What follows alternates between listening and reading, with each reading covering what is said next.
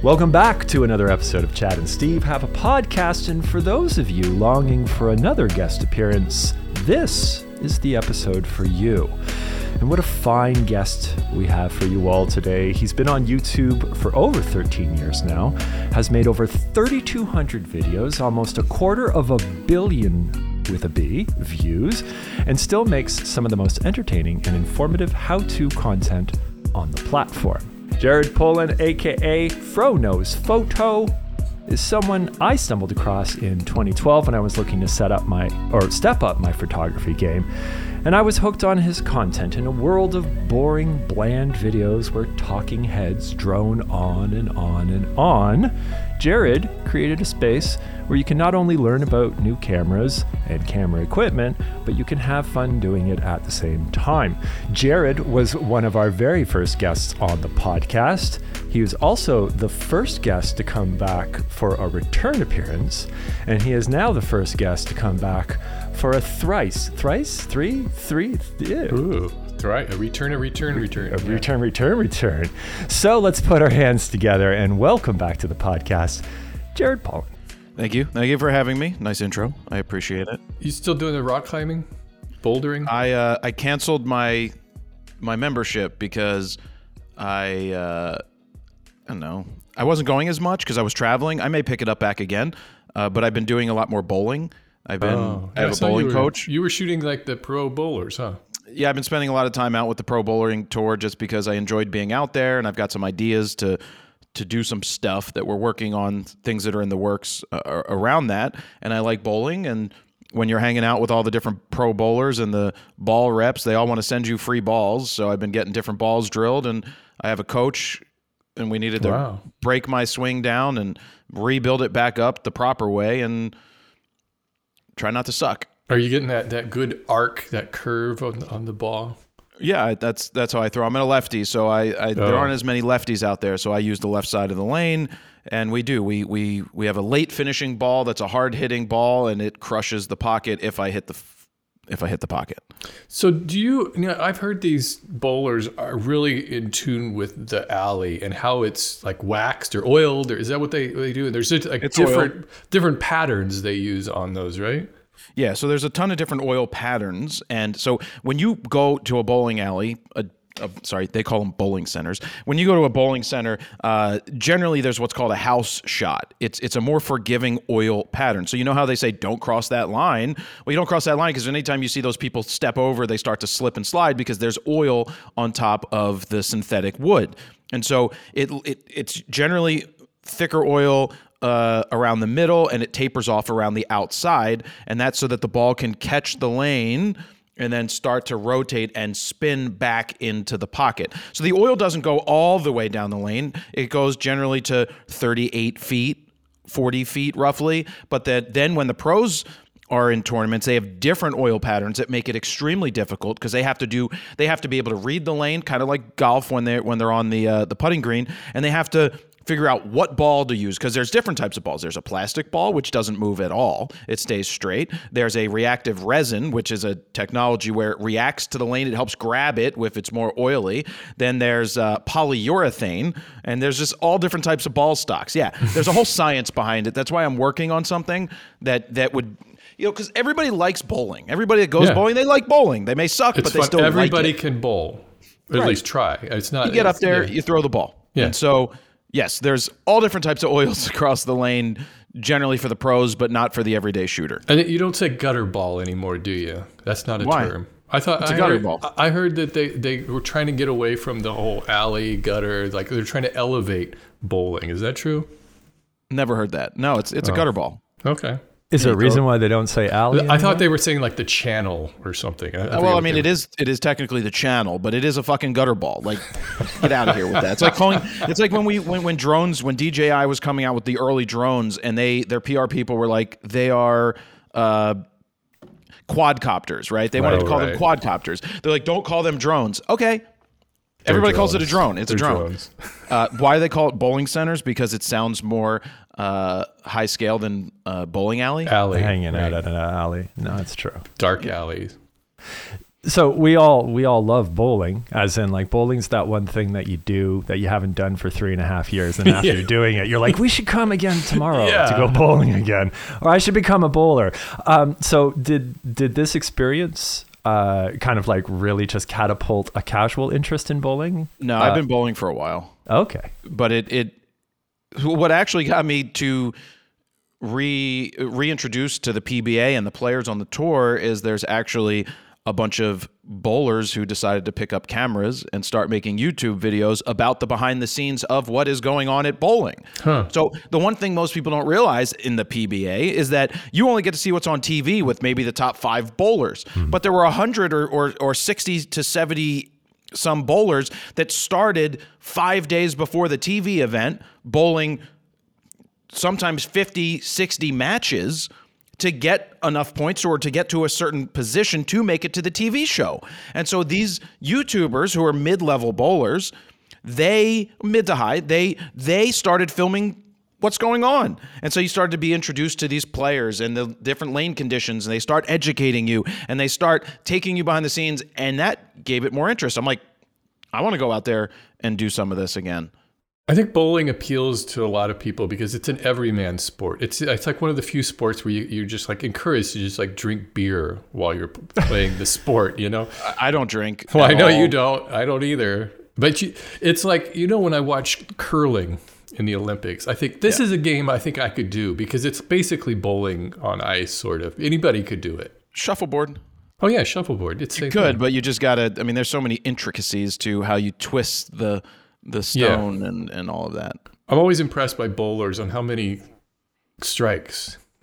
I mean, I guess they're professionals. They're, they're going to get strikes, but it seems like almost every shot is a strike, but I haven't seen a lot of it to know. Well, it depends. So the first time I went out on the road with these guys, I've never seen so many strikes in my life. I've never seen guys striking at the rate that they strike. I mean, there were like four or five or maybe six perfect games in the first couple days I was out there, and they just yeah, they strike because they are able to consistently hit the same spots, but the more you hit the same spot, the more you wear the oil down on that spot and things start to change. So they have to actually start moving boards to the left or the right and find different paths for their ball. It's a it, and then if there's more righties and they depending on all the different I know this isn't a bowling show, but I find it interesting. That's why what I'm working on I think people will find interesting is you know, certain balls move oil differently down the lane.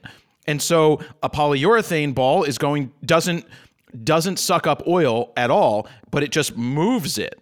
Plastic hmm. balls do something different. Reactive resin balls do something different. And so the more righties you have, depending on the pattern, they fuck up each other's lines. As a lefty, you don't have as many people bowling on the left side, so it's a it's a different game. How much money do these guys make? Well, so that's a good question too, and that's part of what I'm working on, which is going to be more interesting. Is that um, Kyle Troup? He has an afro and is a bowler, and they call him Fro. Mine No. is yeah, Cease yeah, and so that was- desist. yeah, no. So we had a. I went out and photographed him for a photo story because I was like, yeah. I sent him a message one day, and I'm like, yeah, no, no, no, no. But as, as a friendly jibe. Uh, but so a, a major tournament, and there's like five majors or six majors in a year, is worth a hundred thousand dollars to the winner. So the top bowler gets a hundred grand, second place ends up getting fifty, then either twenty five or thirty for third.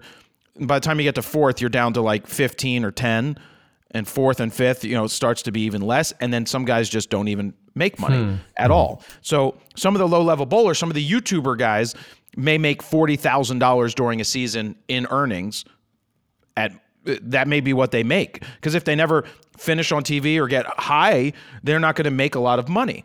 I mean, Brad Miller, this one kid, he's got a YouTube channel, Brad and Kyle. He finished third in a Masters event and ended up with thirty-five thousand dollars, right? And his take for the year was probably fifty-five thousand, and so they make more money on YouTube Yeah. doing memberships and and and and doing education and just and I hook them up with my ad guy to try and get them more sponsors. Because they get they have uh, like 120 130,000 subscribers and growing and they do 60 70,000 views a video. So they're in a good growth position. So now we have an area of YouTube which is dedicated towards just uh, documenting uh, like pro bowlers on tour, or are they also doing videos which are like how-to videos, or like what what is the, what does the YouTube bowling community look like? Well, so there's people that test bowling balls, kind of like reviewing different uh, balls. But these guys that are out there, they're doing educational. They're doing vlog style at the tournaments. So they're making people where, hey, today I bowled like shit. Here's what happened, and then they show a bunch of shaky footage because that's what they do. they, you know, I go out there and I start busting their balls about their content, and then I hook them up with new cameras and stuff so that they can up their quality. Um, but yeah, they they do they do the the behind the scenes. They do educational stuff. They're all over the place.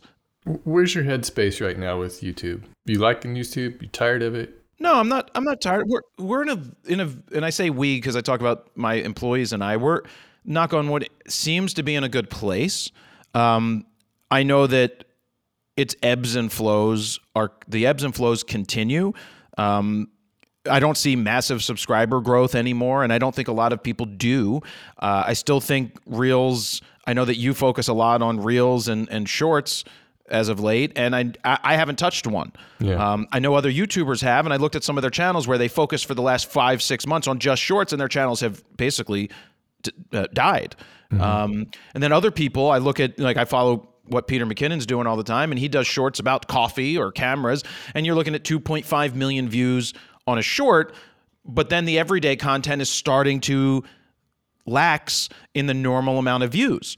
Um, and that's it, it just leaves you questioning what's happening and where are they going because I don't think YouTube's going to I mean they're trying to compete with TikTok but at the same time that's going to alienate the the way I'm not saying you shouldn't change but also you shouldn't try to emulate what TikTok's doing because I don't like I don't like what I don't personally enjoy going on TikTok. It just seems to be one of those time sucks where you do get sucked in and you just sit there and you swipe uh, nonstop and you see something the things that piss me off and i'll get back to your question in a minute you know you get these how to get this how do i get this picture?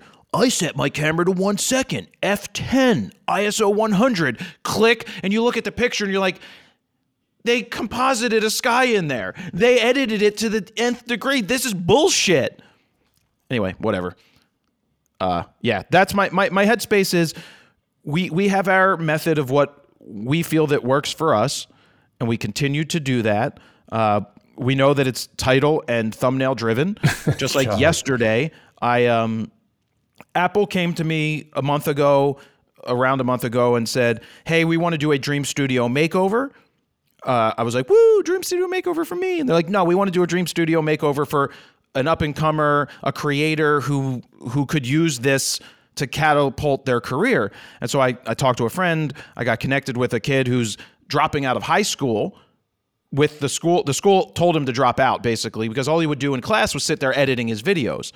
And so they put him on a path to get the ged so he can at least graduate and walk with the other students.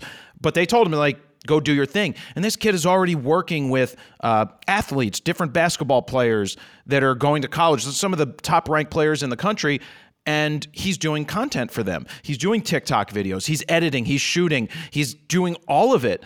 Um, but his computer was bogging him down. He literally said to me, like, I, I haven't been able to edit this thing because I'm out of space on my computer and it just fritzes out. And we were like, well, geez, this might be the right choice. And so if you go watch this video, um, it's kind of me surprising him with a whole bunch of gear and the lead up to that, and then and then we give him an assignment where he edits uh, the before and the after of his dream studio.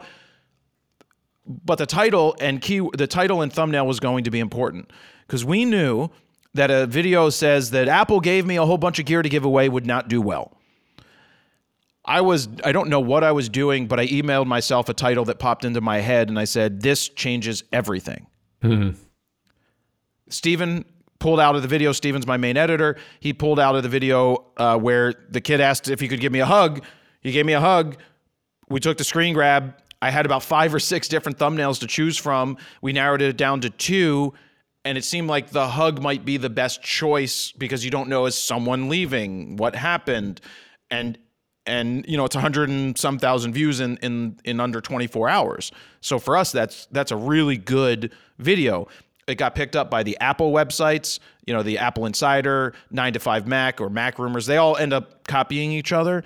Um, it's funny i wonder if i wonder if the photo websites have picked it up? And the answer to that is is no, because they fucking hate me, um, which is great because they want to they, they they hate us because they ain't us, and that's what they don't like. Um, but yeah, they whatever they're haters. Um, but what do Yeah. you what do you think about this whole constantly having to put your primary focus on title thumbnail? Does it does it are you okay with that or does it just kind of over time just wear you down?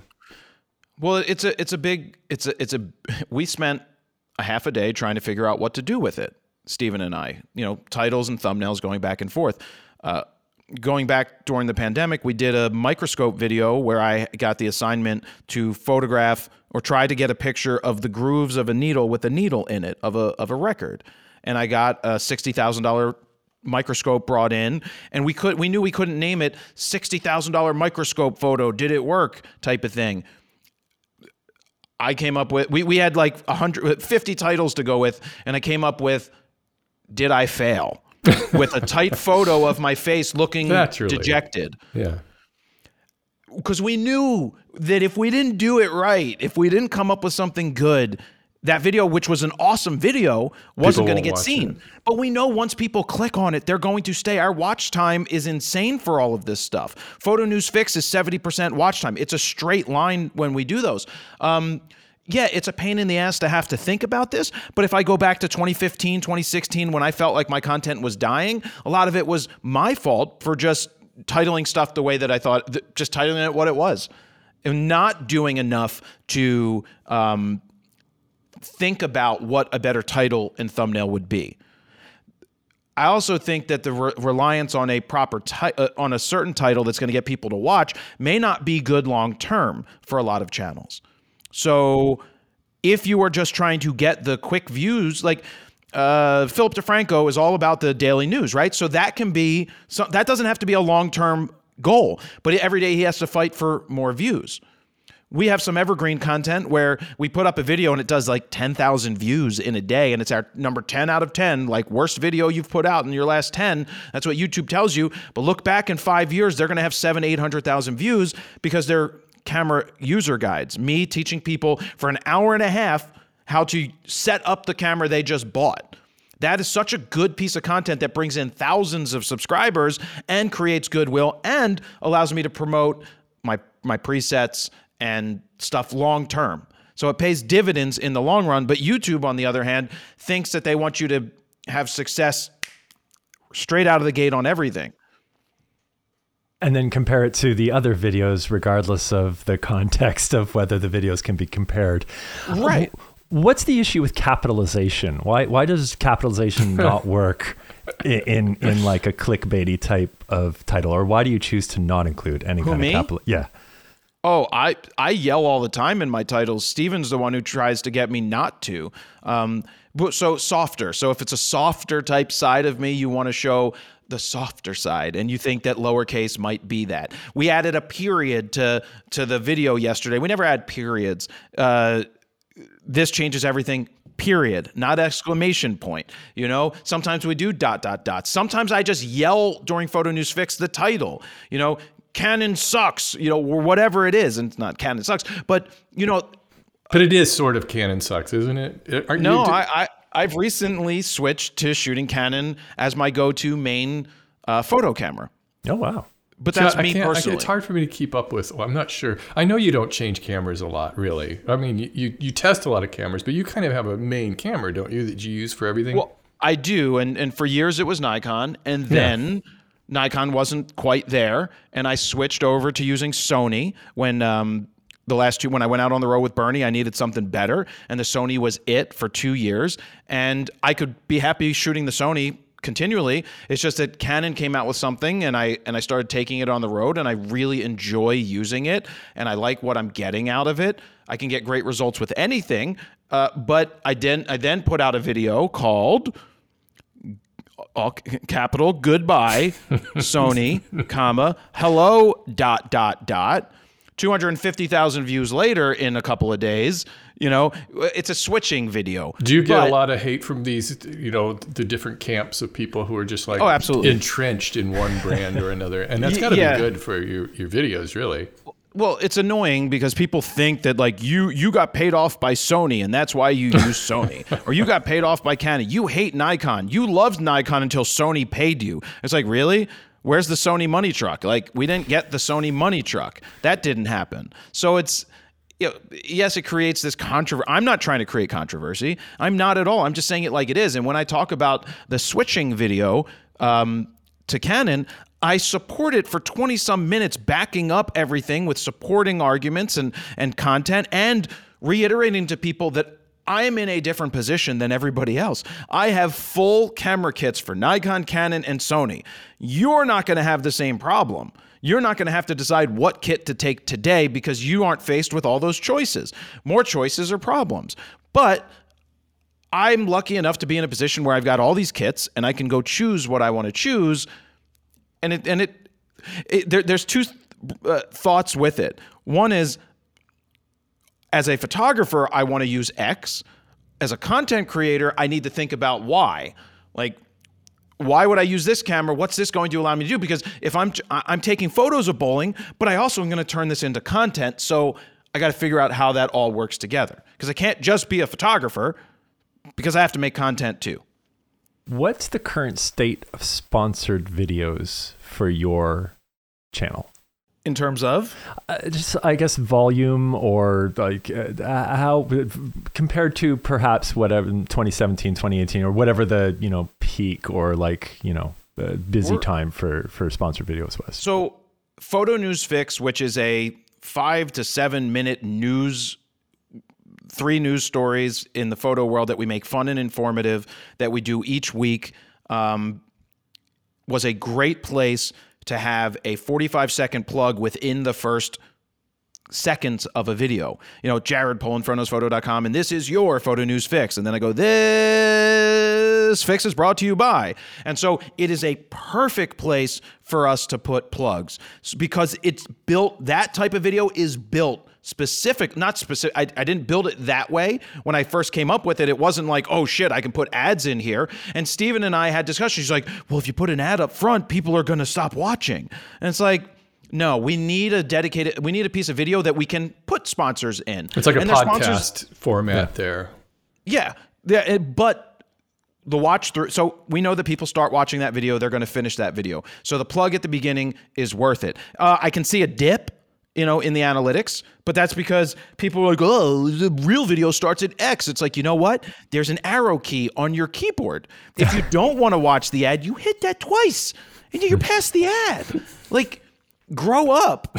Um, so there's that. But when it comes to a dedicated video that's a sponsored video, we don't do many of those because a camera company can't come along and say, hey, we've got this new Nikon or Canon or Sony, and we want you to make a video about it. Now, when OnePlus, the phone company, comes along and says, "Hey, we've put you know 150 million dollars aside to do advertising and development over the next three years, and we'd love for you to." Take our ca- our phone camera out for a spin and tell us and tell people what you think about it. We're going to we're going to give them a, a we're going to say we want to get X amount of dollars, and it's going to be a lot because to do a dedicated video, it's it's a risk, but it's also how we frame it. What are the risks? Well, the risk is it's not going to be called a review mm. because what it is is a product showcase. So they are paying you to use their product and showcase it. So we never call those reviews. It's super frustrating when someone, uh, I won't name names. Oh, name names. Um, now you have to. It, has been it's been very interesting watching the transition of iJustine as she's continued to create content. She's straight OG. She's done amazing things. It's just sometimes you watch a video and it's like, this is a review of this dash cam, right, for a car. And I'm like, mm, yeah, I don't know that your audience even drives, but they're offering money and you called it a review. So yeah. my problem is when you call a sponsored video a review, that's where I personally have an issue with it. I have zero problem with her getting paid for every video that she makes because that is awesome, right? And she's really good at it and she's earned it. Um, I, as a viewer, I'm not going to watch a dash cam video that's brought to you by dash cam. Um, because especially ju- especially if you're searching for a, a, review of something and you land on that because that's that's I think where that comes into play. I think her audience automatically knows that nothing is really a review because it's all everything she does is sponsored Right. content. but it, it's a fine line with that when OnePlus comes along. But we make sure I point out the pros, I point out the cons in the video. I show people, I'm like, this is what I was able to do with it. This is what I could do with it. Here it is. And that and and the important th- the thing is that that's how you pay the bills to continue to be a creator. Um, you can get those big big paydays from these companies, and there's nothing wrong with doing that and getting paid. And, and getting back though, what what is the risk of that though? I mean, as long as you're disclosing that up front. uh, Well, the the the, the risk for me Yeah, when you say well, the it's risk kind of I don't want to to- overdo it. I don't Oh. want to be seen as you can buy a video straight Right. up all the time. Yeah. Right? Like I, I don't want to see that. But a product showcase, like when certain companies come around, you know that the video probably won't do well. But they're throw what what happened is there's a company that I, I would see them put out new products and then they would have 10 videos go live across you know, put a pin in the the the all, everybody puts videos up at once because I want to talk about that at, for for these companies. But I saw all these other people doing these product showcases and getting paid for this product, and I'm like, yeah, they haven't called me, or they did in the past, and they tried to tried to have me do a video without offering anything, but they're paying these guys. I told my ad guy, I'm like, these guys just contacted me. I'm going to get paid for this, and that's a video where. I know that it won't do extremely well. We're still going to do a good job, a great job showcasing it. It's not going to do well, but we're going to get paid.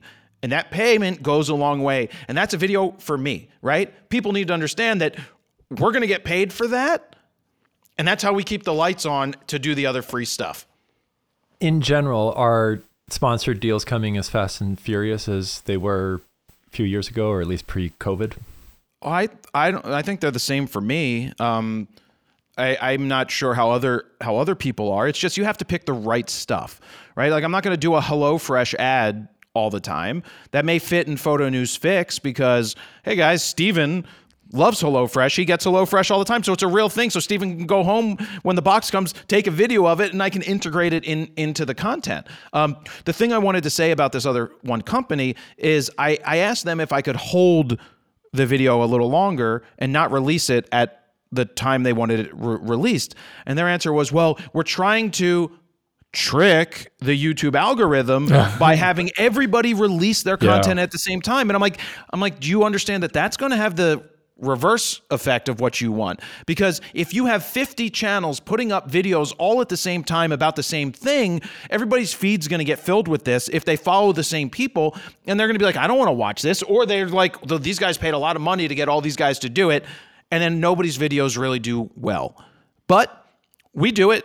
We'll do it. They wanted it that way, and we got paid money. You see this everywhere. You see this in the whole makerspace on YouTube and woodworking, where they'll there'll be these companies and they just like blitz all these channels with like a product, and they, they just like you say, they want you to release it all at once. So a few years ago, there was a company making these DIY CNC machines that would cut out things and.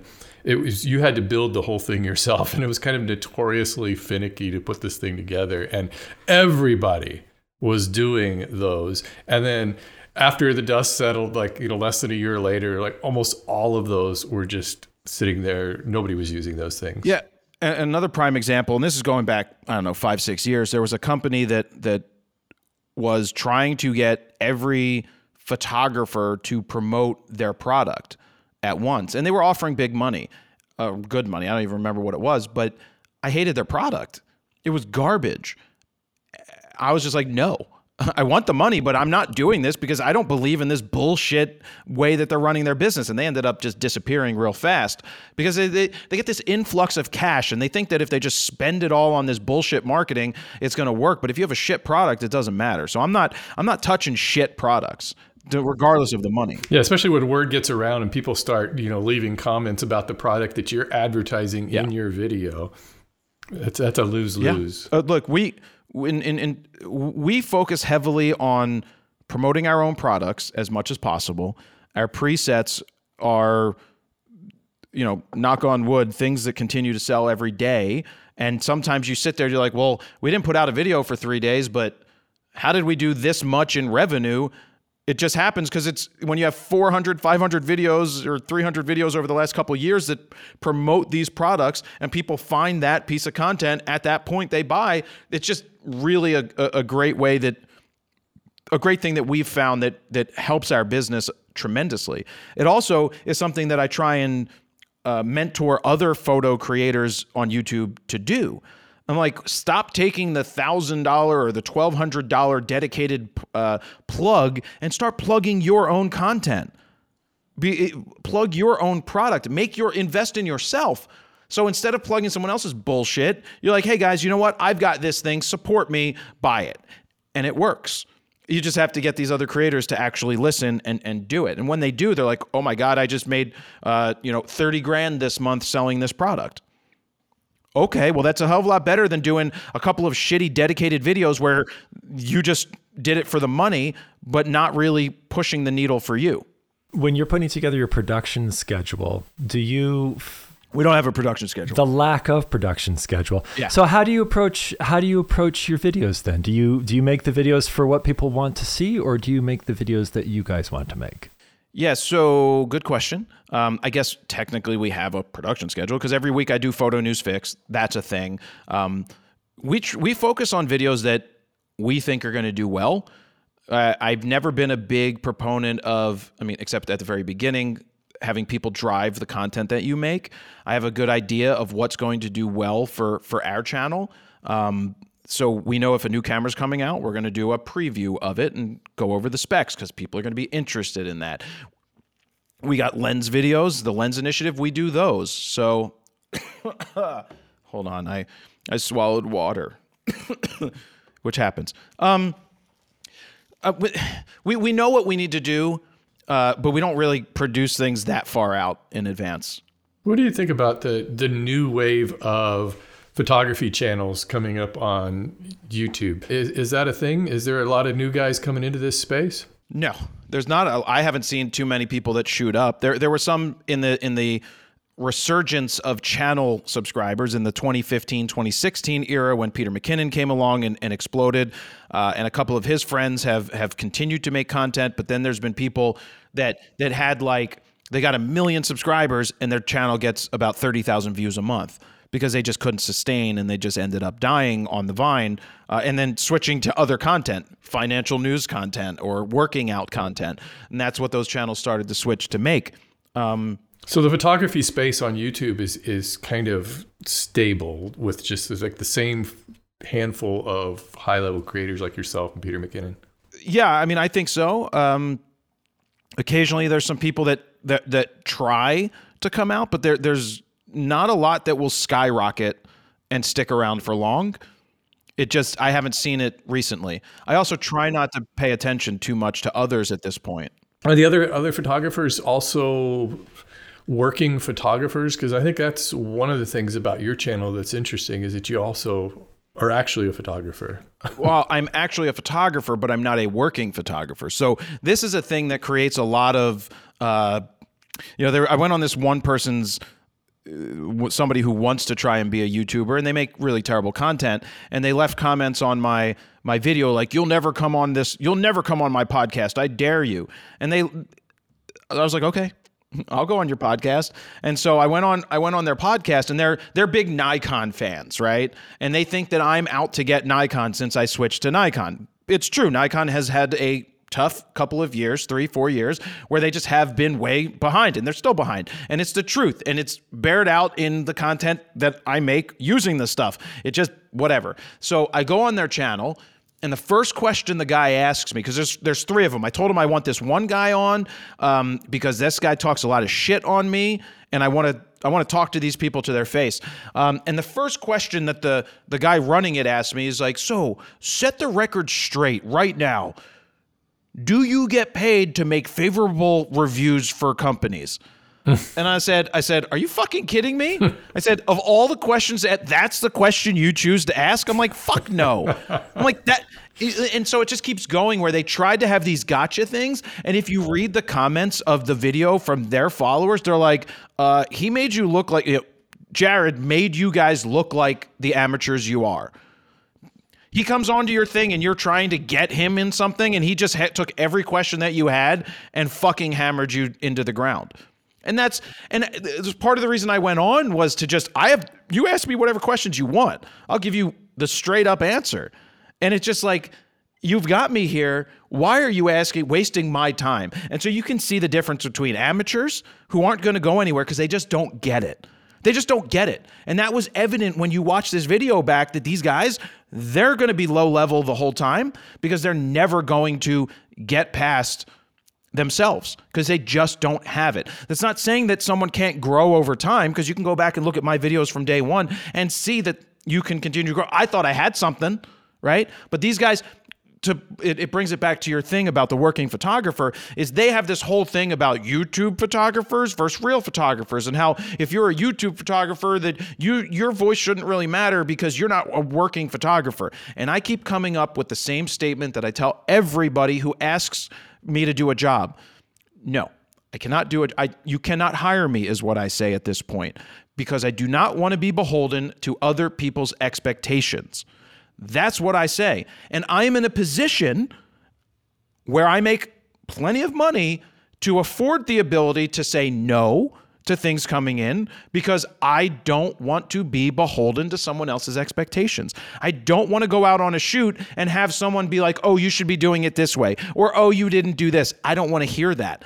That doesn't mean I won't go do shoots. I that's will do what it see. That's what terms. I consider. I consider that a working photographer. Somebody who goes out. You're shooting the PBA. You shoot. You shot your whole your your Bernie series. But I book. do that for myself, right? But that's yeah. But that's that a working photographer. Yeah, yes. exactly. But you are working in the craft the of photography. But I'm not looking to get paid for you know from certain things. Like I won't take a wedding and I don't do portrait right. shoots. But I'll shoot what I want to shoot. If someone comes along and they want to do something, sure. Um, it's been a while since I gotten paid to do shoots because I just don't I just don't want to be I don't want to listen to someone. They don't know what they want. I'm going to do let me do my job. The best thing that ever happened way back in the day like uh, when I did these uh, internet marketing events and I shot them. There's this one guy, Yanik Silver, who was big and he's a cool guy. And he's like, We want you to come and do this. And I'm like, Do you want to have a call to go over what you're looking for? He's like, No. He's like, You're the professional. You do what you need to do. I'm going to stay, stay out of the way. That's what it takes. Are, are wedding photographers, is that kind of considered like bottom of the rail? No. no, not, I would what, not. What is, would, how, what's the hierarchy of professional photographers, or is there one? I don't, I don't think there's a high. I mean, there. So a lot of the low level status, status, well, I guess. I, I don't know. Like, do, does does shooting for Vogue or Rolling Stone or any of that have more status? Oh yeah. I mean, Sure, it, it does. It, it, it may. Some of those people know. are just flat out assholes, right? sure. Like I, we dealt with one guy um, at a Sony event pre-pandemic who is a well-known photographer, tons of Rolling Stone covers. Um, just, I absolutely just, I wish I spoke up at the time because how he treated the model really pissed me off in front of everybody. That I should have been like, "Hey, dude, what the fuck are you doing?" Because his his thing was model name, model name, and she was like, "Wow." You know, and and I just wanted to be like, dude, why couldn't you just have said, walked over and said, "Hey, I'm sorry, I, I forgot what your name is. Could you remind me of what your name is?" Instead, dick. you're like, "Model name," wow. and nobody said anything to him about this in front of you know his assistants or that, and people are like, "Well, he's a big deal." He's a diva. And I just was, uh, yeah, I was just like, that's not how you treat someone around every. And I, I would have loved to have. Done, I have nothing to worry about if I do that. So I speak up now you know I, have always tried to speak up in situations where someone was being wronged. It's just in that case i, I didn't react and i didn't say something. Um, i wish i did uh, because that was I, and i don't care if he would have left or bitched or complained or he was getting paid by the company to be there. I didn't care. I'm a you know i'm not working for that company right? If you're an asshole, you're an asshole. People have put me in my place for doing stuff that I shouldn't have said or shouldn't have done or didn't realize the way that I was saying it or how it came out was wrong. And I feel like an asshole when that happens because they're right. And so sometimes you need to be put in your place. Some a lot of times I'm the one who does who who says things and I could be right, I could be wrong at times, but sometimes you just need to say it and, and who cares what they they they do for you or do to you. Um, yes, hierarchy I, don't know. I just I feel I- I've Here. had I had a photographer got once once tell me that that wedding photography is about the most stressful kind of photography. Wedding photography is extremely stressful. So an it's like one day. shot. You got you got one shot at it, and you got a Very whole- important day for the people who are who are mm-hmm. getting their Right. pictures taken. It's not like shooting a baseball game where there, there's going to be another home run. You know, right.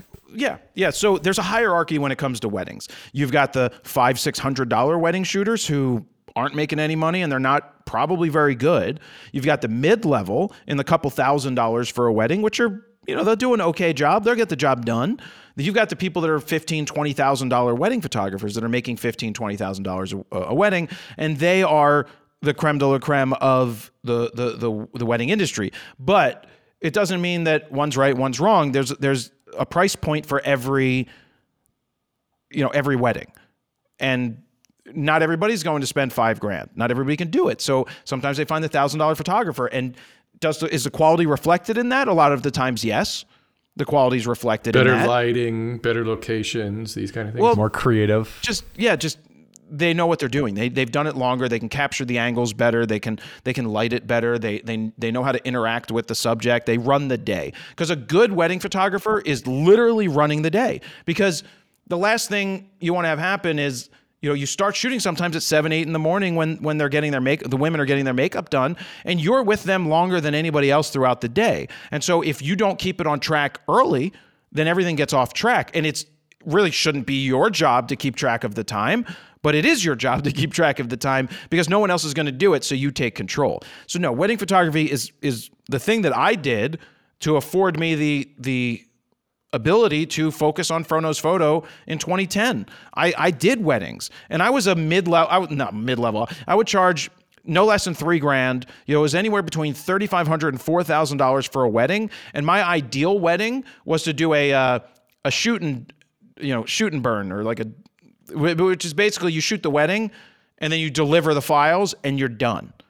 I, I would still edit the files, right? I would still edit my raw files and give them the, the keeper images, but I wouldn't worry about doing albums. And because I knew albums always took so much time. They, they never done, they never get done for a year because they never finish selecting everything. And yeah, so I, I liked making three thousand dollars on a day or thirty five hundred, and I would pay my second shooters, which and I would have them run the day mostly. I'd give them like five hundred bucks cash, just pay them right there and be done.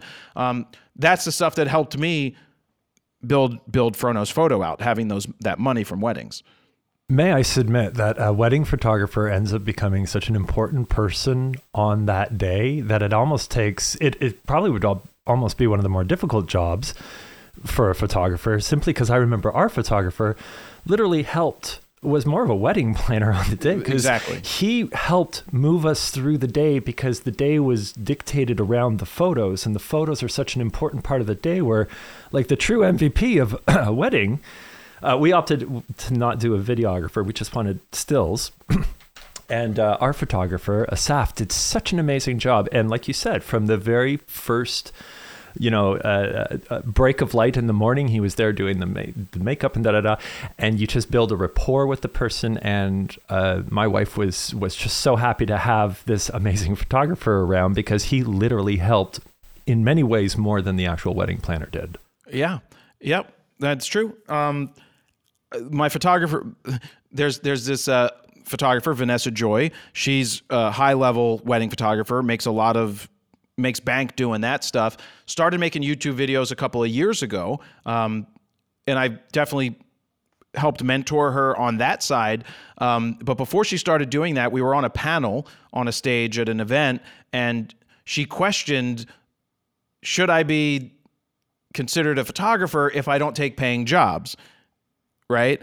Um, and that's and that's the thing that we were talking about earlier about well, I choose not to do it because I don't need to. I'm like, doesn't mean I'm no less of a photographer because I don't have to struggle getting jobs, right? I think that's the ultimate for a photographer. And, you know, look at her. We talk now and she's just like, I'm trying to transition to making more off of the YouTube world and the products that I make so that I don't have to spend as much time on the road doing these weddings. Because you can start to see how you can build the business um, because it is a business and and that's the thing that many people forget and I, and that's what I, I'm happy to share is the business aspect of it because not everybody is capable of running a business to have a successful YouTube channel or content creation channel. Which brings us to an interesting point that I wanted to bring up with you. Everybody in this room uh, has had pretty long lasting established channels with varying levels of success over a long period of time. Over the past year, year and a half, um, everybody in this room and a lot of other content creators, established content creators that I know, have gone through months where you're starting to get zero zero gain months in your subscriber base. You're literally seeing months where you do all the same things that we used to do. And maybe for the first time, we're starting to see month after month sometimes, or like just periodically months where you're doing all of the stuff that you do and you're not getting any growth as far as subscribers are concerned. Does that weigh on you? Do you think about it or do you care? Yeah, so we leveled off around 3,500 to 4,000 subscribers a month. That's where it leveled off to. Um, going back a bunch of years, it was 20,000 a month. Then it was 18 and then 15 and then it started to taper and then you're like then I got to the point where I realized it wasn't just me and it was across the board that a lot of the subscriber growth had had had changed. Um, and I stopped worrying so much about the subscriber growth and started focusing more on per video the amount of views that we would get. Because if our views are still continuing to grow or be on average similar then that means we're still doing something right. And if they're choosing, I, I, just think YouTube took away the focus from subscribers and put it on to other things. And for me, the biggest metrics, and I tell this to companies when they're like, well, this person has 1.9 million subscribers. And you're like, well, well their last video had 7,000 views. Like, are you looking at the right metrics? The right metrics are watch time and views, actual views. But watch time is, is, goes hand in hand with that because you could have a million views but three second watch time but if you got you got like 50 60% watch through rate on stuff you're like okay that's valuable content. Uh, but yeah it absolutely does weigh on it weighs on me. Um, i think i've been good as of late. Uh, you know i chose to start following the pba tour and jumping out on the road every other week and flying out and doing actual actual photography which is great which then still turns into content. Um, but that helped my editors not to have to worry that I'm going to call them and be like, what am I supposed to do with my day? Which is what I do. I call Steven. I'm like, Steven, what am I supposed to do today? I know it's my business, but I'm like, Steven, is there anything I'm supposed to do? He's like, well, I could tell you there's things to do, but you're not going to do them anyway. I'm like, well, that's true. Because I have a list of stuff to do. That doesn't mean I'm going to do it, right? I could write a script on something. That doesn't mean I want to do it. So, you know, it's that you got to, you know, fight with yourself do you spend much time thinking about what's next for YouTube, or is it just kind of in a place where it's like, I know what I need to do. I I, I have series which allow me to fit, you know, a, a, new piece of equipment in or a new kind of thought. How often do you kind of stray from that and try something completely different for the sake of doing something different, or are you just kind of comfortable in the space in the series that you are well, doing? That's a good question because we're always looking to evolve. You're always looking for what I call a, a, staple piece of content. Photo News Fix turned into a staple piece of content. It's our most viewed weekly thing. You know, you get anywhere from, depending on the month or the the the, the title of the video, seventy to hundred thousand views, and and that's a staple piece of content and it makes us good revenue because I can sell ads at the beginning of it and if we're doing about 48 to 49 of those a year uh, in terms of you know we've got 52 weeks to do we're not going to do it. The end of the year is usually when we taper some off. Um, but if we can fit in two to three paying ads a month out of four you know we're, we're building some some big revenue. We're, we're always looking for another piece of staple content to create. Do we try a video for us every once in a while? We do and they sometimes flop and they do terrible. Um, could i do more experimenting could I do more? Sh- could I try shorts and do those? Sure. We're actually working on. I recorded audio for one today, but it felt like the right fit. Right. I want, I'm not forcing it. It feels like something that I wanted to do, so we're doing it. I'm not just gonna make a short because that's the thing to do right now. Um, but is it the thing to do right now? It's like it gets quiet. It's like a lot of things get quiet again. For a while they work like Reels, Instagram Reels. For a while they were juicing it you would get like a hundred thousand on a reel, and then you look back now and you're like, on new ones, you're like, wait, 11,000, 12,000 views? You're like, oh fuck it, I'm just gonna do what I'm gonna do. Um, and like I got reels, they're like, we want to pay you for reels. We'll pay you up to eighty three hundred dollars if you get 83 million views in the next 30 days. Yeah, it literally said 83 million views. I'm like, so you're telling me I get like a 10 a penny a view? Like, how does this even work? They're just they're they're they're shitting into the into the wind, man. So and like the photo news fix is pretty easy content. It must be easy for you to produce, right? as long as there's news stories, as long as there's one staple, not staple, as long as there's one solid uh, anchor piece of news each week that can give us a good title. Yeah. We we know what titles are going to work have a better better potential to work than others. If there's no gear related thing in the title, it's very difficult to have a good video. Um, Is that So- you that does the research that finds the topics that you're going to oh talk yeah, about? yeah. That's I you. pull up all my news, all all the websites. And how Um, much how much time does that take you to to do the research, write the to script? write the script, shoot it, and all, all of that? Is that like a one day thing? No, no, a couple hours. Wow. I can write a script. I can bang out a script in 30 minutes if I'm focused. You know, I put in my headphones. I literally, this is my method of, of being able to focus is I've got to put in noise canceling headphones, listen to mellow focus music like explosions in the sky type. It's all instrumental. That unlocks my brain, I've discovered, to allow me to focus on what I'm doing. And I can bang out the script. Uh, and then I go and I film it myself downstairs. Uh, it takes about anywhere from 12 to 15 minutes of runtime to get the script to, to do it. Um, and I run the teleprompter myself. I have to, you know, if I screw up, I've got to go over to the computer and hit back one second, and then I have a foot pedal. Um, But yeah, about 12 to 15 minutes of, of record time, and then the editing takes a day and a half. Let me ask you just a nuts and bolts question on that teleprompter because I'm always curious about that. What? How do you do? You shoot that on your? Is that a teleprompter on, on your camera, or are you, are you using like a webcam or something? Oh no, no, it's a we have a we have a Canon R5 with a 28 to 70 f2, and it's a big teleprompter from Prompter People. Uh, that one's I think a 27 inch screen. I'm blind. I have trouble seeing, and so I need to um, have the biggest text possible. We actually have it at 138 point text is gives us the right line and the right speed. Like I fi- we figured it out over the years that I need to be uh, Arial narrow bold. so it's Arial narrow bold. what's the speed? 138. And what's the Point- uh, speed? the speed's like five or six out of ten. Okay. Um, and then yeah, so I, I've gotten good at doing it. It gives us like three or four, maybe three lines because it's big. But the one that I have up here behind me that you guys can't see right now is like a 32 inch teleprompter. Um, yeah, and just so that people know, th- uh, most of my videos are not scripted. Uh, only the photo news fix and some of the uh, we just we called it the Bernie set, which is behind me, which is where I sit and do recorded stuff. We know so what's cool about scripted videos is one, I can stay on point, right? And we can limit the time. It's not going on for 30 minutes where I'm doing a review of a lens, which is all off the top of my head, and I've got some notes in front of me, but that's not scripted at all. But the scripted videos, you can control the speed, the length. Sometimes they're six, seven minutes. And then when you write a script, you know that you can build it around a specific topic or title. So you know that Goodbye Sony is going to be a tremendous title. So as long as you mention Goodbye Sony in, in your script, then it's going to be a it's going to get people. Plus, I can choose my words and I can stay on point and it, it's a different take on us. So those are a good piece of content that when I write scripted videos, because you control the narrative, you're you're you're literally crafting it around the title because you know that it's go- you know that that title is going to work. Then you have to figure out the thumbnail and stuff. Do you think about the trajectory of uh, your video content in the future, independent of YouTube? Have you thought about kind of where you are on your YouTube arc?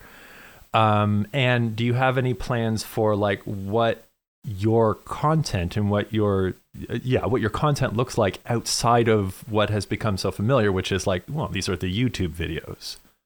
The bowling stuff. I'm working on something with the bowling stuff.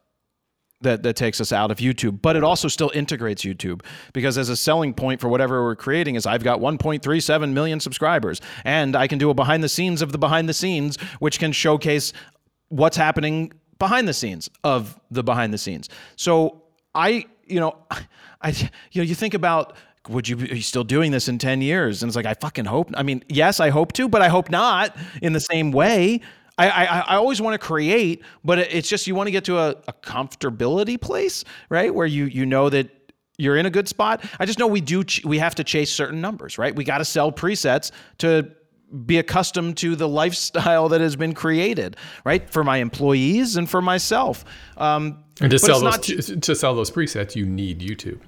Well, to sell it, yes, because again, every video I, I tell people this: every video you make is an advertisement for you, and you should take advantage of that because it's free. I mean, the trade is YouTube takes some ad revenue, but they give you free storage. I mean, I got 30 some hundred videos. Did I pay anything for storage? No. No, just the fee that, that YouTube has taken from me is a couple hundred thousand dollars in ad revenue. Because I looked at the number yesterday, the lifetime ad revenue is about eight is at eight hundred thousand dollars. My take home revenue, which means uh, which means they take they took forty five percent already, which means that I've made one point four million dollars total maybe through ad revenue, which is really good, but that's across 12 years. And what's really sad is that there's, uh, you know, channels that make that every month. it's not yeah. sad. It's just like, damn it, I want to make 1.4 million every month. Frustrating. Um, you, for the people who are listening to this podcast, because Jared's such a great example of a, a treasure chest of excellent tips and tricks and best practices. I did want to state that you were the first person that I remember watching who managed to get their full name out and their website address out within the first five seconds yeah. of the video. And as much as that became something where over the years, uh, YouTube even kind of like encouraged people, it's like, hey, kind of get your whatever elevator pitch out in the front. you crystallized that and you ended up doing such a good job by like adding a cadence to it and just kind of like the way you put that together. I watched some of your older videos before uh, before this podcast, and you said the same thing, but it was uh, it was it was just a little bit longer, and, yep. and it progressed, and you worked at it, you worked at it, and you worked at it.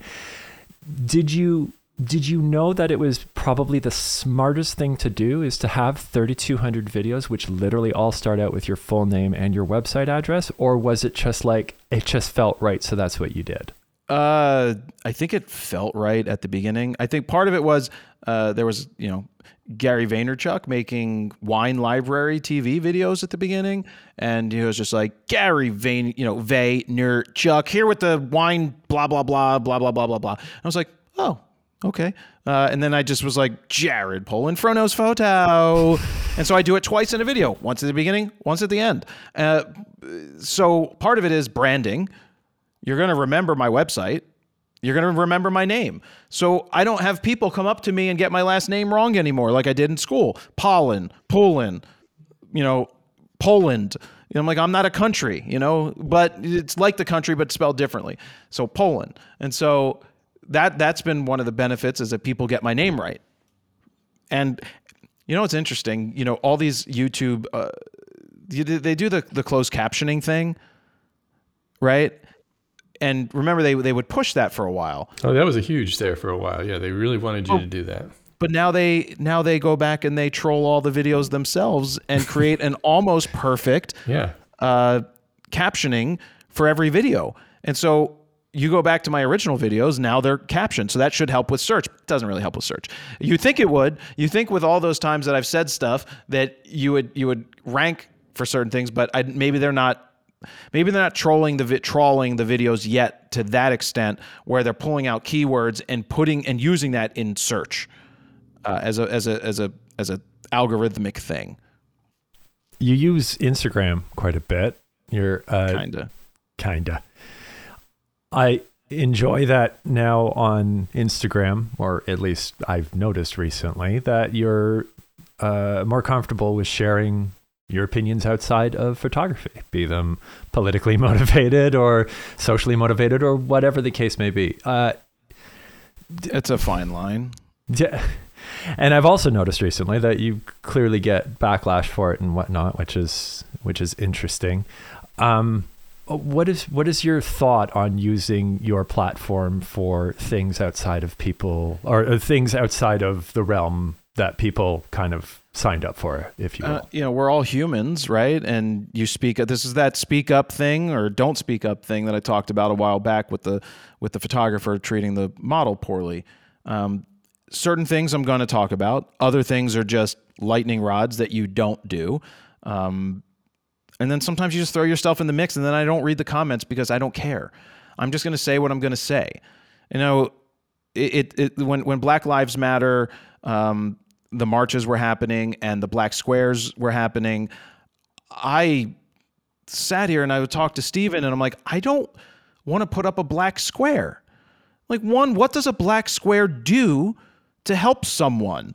And it just feels like virtue signaling where i'm just hopping on board. I can do something different. And that's what been my whole thing is like i don't want to do what everybody else is doing. I didn't feel that a black square was going to change anything other than it will disappear in a couple of days because it's it's just a thing. It's what the what the the wokest young, not just young people, but the, the Xennials, Generation Z, they just nonstop jump to a new topic, a, a, new thing that they're upset about this week, and then bounce off to the thing next week to something else. And they're all experts.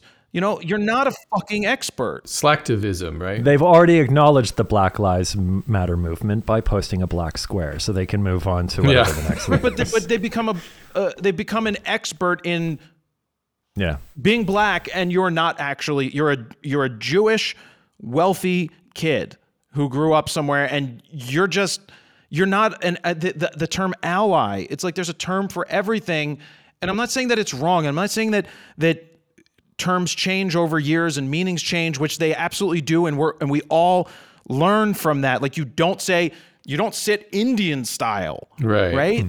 It's Chris and I. And for a while, I'm like, what? That we always called it that. I'm like, but. Well, you know what? We shouldn't have been calling it that. right. Yeah, things change. Right. You get you start There's to learn. But you shouldn't just be buried. You should be educated and informed. Um, and and it's it's just that I just don't like I, I don't like the term ally at all. I don't like ter- certain terms because like well you don't know what they're going through and it's okay to be a, a sounding board, but you're not an expert in this thing because you posted some Instagram stories. And so it's just a fine line that people not even a fine line. I just think people need to to we we all have gone through this like with with with Facebook and and the elections and and and how they perpetuated lies and it's just you just need to be fucking smart and not be dumb and don't fall for the bullshit. Yeah. So in terms of me sharing some personal things like the Bernie stuff was of course something that yeah. Well, he's that, just a lightning rod anyway. That set people off. But the thing is, like, I'm a photographer who so happened to be photographing Bernie. Right? And then they're like, well, would you have photographed Trump if he asked you? Yeah, I would have. And I probably wouldn't have lasted too long because I probably would have opened my mouth. right? But but sometimes, you know, so you still can be in situations photographing like i may still go out on the campaign trail and i have no problem photographing a republican and showing them in the light that they are being truthful about it. Doesn't mean i have to speak up. I don't always have to be the one that says something. But if something is so egregious that that you need to then then you then you do. And you don't worry about the rest. Like i'm not working for an organization. I work for myself so i'm not getting fired. You know? I can say what i want to say it's just it just gets frustrating when people are like, stay in your lane or you shouldn't be talking about this. I'm like, no, I'm going to talk about it. I do a lot I of think comment. The, the one that bugs me is your silence is deafening. You know, like oh, if you no, don't I say something, it's it's just as bad. You know, it's, no, it's just you want me to say what you want. Right. I have these people. They're like, well, you've been sharing photos from um, they're Ukraine, right? You've been sharing a lot of the photos from there, and I don't say anything. I just share these insane photos.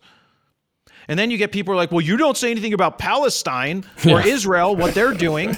And I'm like, no, I don't agree with a lot of what Israel does, but I'm not, I don't live in Israel, right? And if you care so much about Israel, then go fucking live there. They'll be more than happy to have you live there.